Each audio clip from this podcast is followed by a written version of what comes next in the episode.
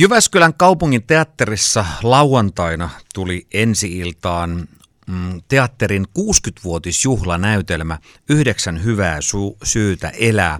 Ohjaaja Anssi Valtonen, miten juuri tämä päätyi juhlanäytelmäksi? No tämä päätyi ohjelmistoon mun ehdotuksesta ensin ja sitten sen jälkeen jossain vaiheessa tuli se idea siitä, että tämä olisi hieno juhlanäytelmä myös.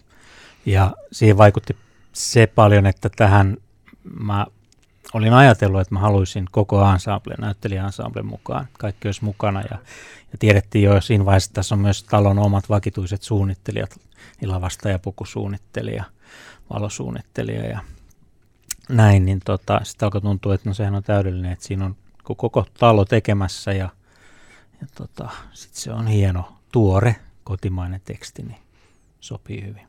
No miksi halusit juuri ohjata tämän näytelmän Yhdeksän hyvää syytä elää? Se on, käsittelee hyvin tärkeitä aiheita, tärkeitä teemoja. Se kertoo tästä ajasta, tämän päivän Suomesta, tästä meidän niin kuin läheltä meidän omaa elämää.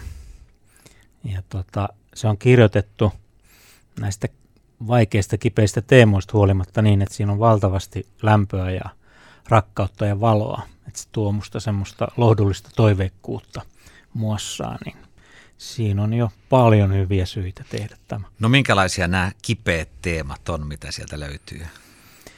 No siinä on eri tavoin vähän niin kuin niin sanotusti syrjässä olevia ihmisiä. Et keskushenkilöllä on mielenterveysongelmia ollut nuori nainen – joka on niin kuin, jonka opinnot on jäänyt kesken ja hän, on, hän koittaa nyt aloitella itsenäistä elämää, tuettua itsenäistä elämää ja, ja tota, sen lisäksi siinä on, siinä on myös alkoholisti ja dementikko ja syömishäiriöinen teini ja että jos näitä luettelee kaikki niin kuin tämmöisestä kulmasta ikään kuin yhdellä yhdellä termillä luonnehtii näitä henkilöitä, niin siitä tulee aika synkkä lista. Mutta tota, se teos ei ole synkkä. Joo. Se on hyvin koskettava ja, ja kaunis ja menee kyllä niin kuin ihon alle. Mutta kuten sanoin, niin se on musta siinä Annan tekstissä jo ja, ja se on se, mikä mulla oli lähtökohtana, että mennään sitä valoa ja yhteisöllisyyttä kohti. No kun mä katson tuota julistetta, niin näkemättä näytelmää tulee sellainen olo, että, että onko tämä niinku vähän tämmöinen puhuit, että se on niin tämän, tästä ajasta, niin kaupungissa on paljon ihmisiä, mutta sitten on kuitenkin hirveän paljon esimerkiksi yksinäisiä. Mm. Se on yksi, yksi tota tärkeä, tärkeä puoli tätä. No miten tätä lähdettiin toteuttamaan, kun äh, kaikki teatterin näyttelijät ja koko henkilökunta on mukana, niin onko tässä semmoisia logistisia ja aikatauluongelmia vai sa- saiko sitä helposti toimimaan? No kyllä siinä matkan varrella sattui vielä erilaisia semmoisia yllätyksiä, niihin nyt ei kannata yksityiskohtiin mennä, mutta kyllähän se työlästä oli.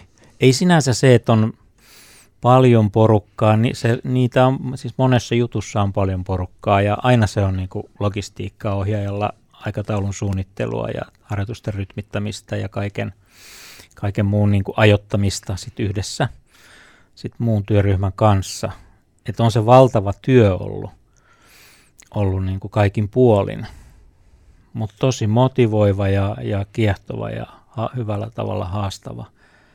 Et se, ja sitten se, kun siinä on tärkeä se yhteisöllisyys siinä tekstissä, ollaan sen löytäminen, että nämä yks, yksinäiset ihmiset alkaa nähdä toisensa ja löytää toisensa ja sitä kautta auttamalla toisiaan he auttavat myös itseään, niin se jotenkin on myös yhdenlainen kuva teatteriprosessista. Että on ihmisiä paljon siellä täällä ja kukin tekee omaa työtään ja aletaan niin kuin lähentyä ja sitten alkaa pikkuhiljaa löytyä se yhteinen maailma, jota yhdessä sitten kerrotaan eteenpäin yleisölle, niin se on, se on hieno. Ja tässä on myös yksi tämmöinen yhteisöllinen elementti vahva, jonka, jonka halusin mukaan, eli kuorolaulu sitä käytetään niin kuin teatterillisesti näyttämöllä, mutta se on tietysti myös harjoituksissa ollut iso juttu, että koko näyttelijäensemble laulaa yhdessä. Ja Sami Ulmanen, joka on yksi meidän näyttelijöistä, niin on hyvin kokenut kuorojohtaja ikään kuin entisessä, edellisessä elämässään tai ammatissaan.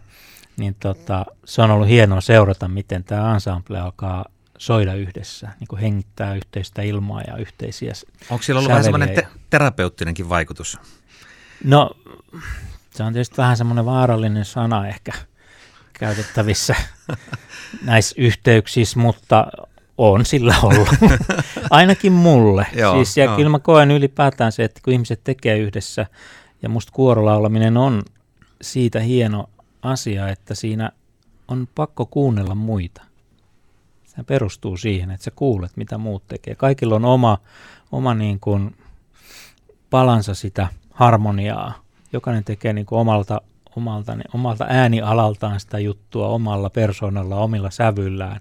Mutta sitten ne alkaa soida yhdessä, kun kaikki kuuntelee toisiaan ja alkaa niin kuin aistia sitä. Että se, se on ollut hieno seurata sivusta, miten Sami on sitä ohjannut ja mitä ihmiset alkaa löytää sen, että se ei vaan niin kuin keskitytä siihen omaan ääneen, että mä saan sen oman äänen oikein, vaan sen voi viime kädessä saada oikein vaan niin, että kuuntelee myös muita koko ajan.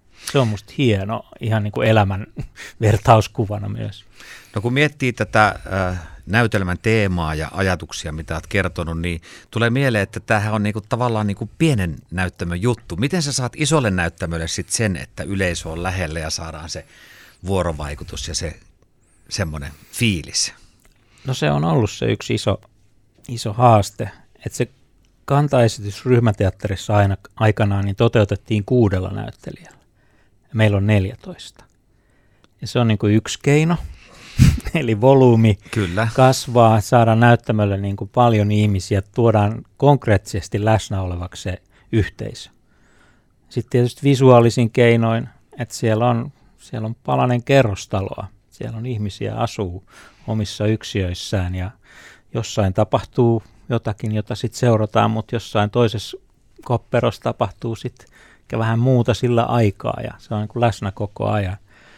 Ja sitten tämä ääni ja musiikkimaailma, niin kuin puhuin jo siitä kuorosta, niin se myös, myös niin kuin on sellainen keino, jolla saadaan ikään kuin volyymiä ja tunteen volyymiä ja sitä, niitä asioita välitettyä hienosti. Ja tässä on myös osa näyttelijöistä myös soittaa livenä instrumentteja. Anssi Valtonen, tähän loppuun voit vielä kehaista vähän, että miksi Anna Krogeruksen teksti on niin mainio? Se on niin kaunis ja se on ihmisen puolella, jokaisen meidän puolella. Ja ymmärtää sitä, että ihmisen elämä ei ole täydellistä, se on aina kaunista eikä se ole aina kivaa, mutta aina on mahdollista, että se voi kääntyä parempaan suuntaan ja elämä on hyvää, kun sitä saa muiden kanssa elää yhdessä.